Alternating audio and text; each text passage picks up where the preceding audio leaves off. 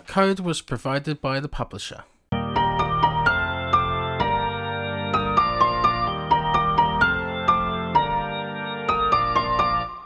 A vacation to a set of tropical islands is what we need right now in our COVID world. But unlike Animal Crossing New Horizons from earlier this year, this game felt more like a chore than a relaxing holiday.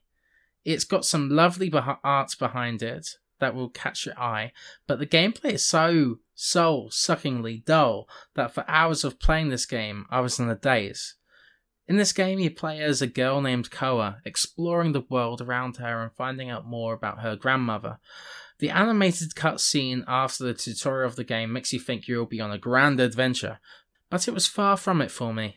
Before I could even get on Koa's boat, I had a game breaking moment by breaking a barrel with an axe by accident. I had to restart the game. Uh, that instantly made me a little on edge as I did not want to start over the tutorial again. Um, and then there's the gameplay loop. This is basically fetch quest the game. Over and over again, I had to get a mission from the main town, get on the boat, make the crops at Koa's Island to fulfill the quest, and then get on the boat again to go back. Perhaps then I'd forget something too, and would have to go back to the island once more.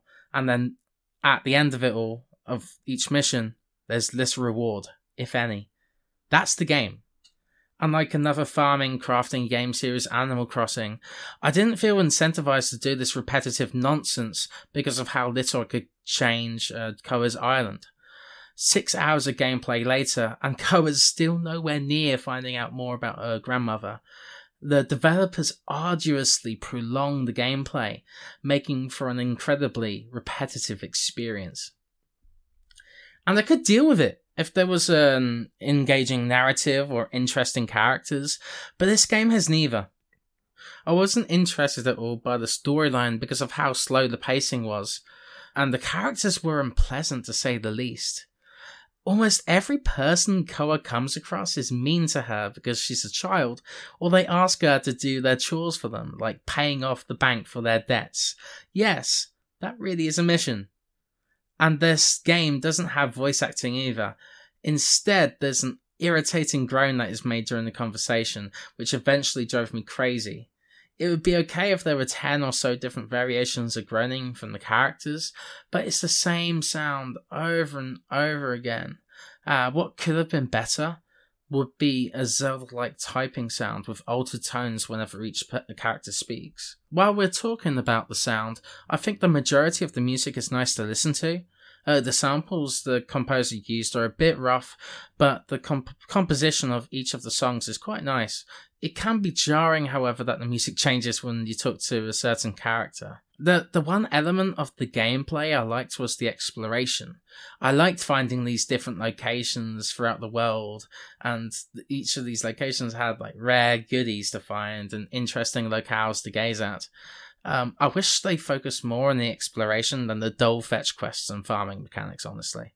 I also like the graphical style. While the graphics aren't exactly AAA, the art behind it is absolutely lovely. The bright colours pop on screen, and I like the almost cel shaded look of the game. It really looks like you're playing the game in the, in the hopeful perspective of a child. It's also cool to plant a cherry into the ground and see cherry blossoms appear on your island. If I could have seen more visual changes like that to the island, it would have hooked me. I have trouble recommending this game. The gameplay loop is not fun with repetitive fetch quest missions and a really slowly paced story with little reward. At some points, I was wondering why I was playing this. I, I could have been outside enjoying the lovely weather, or I could have done something productive. It was that shallow. I did not like Summer in Mara, plain and simple and I wish this was able to hook me like the fish Koa catches in the game. I hate being this negative on a game, especially one that's indie, but I want to be honest with my audience, and this is how I feel. Did, did you play Summer in Mara, and were you able to get any semblance of enjoyment from it? Let us know. You can find Active Quest on Active Quest Show on Twitter, and you can find my rating um, at Penwell Writes on Twitter and switchwatch.co.uk and Sip Read Repeat. So check those out and uh, we'll see you next time on a regularly scheduled episode of Active Quest.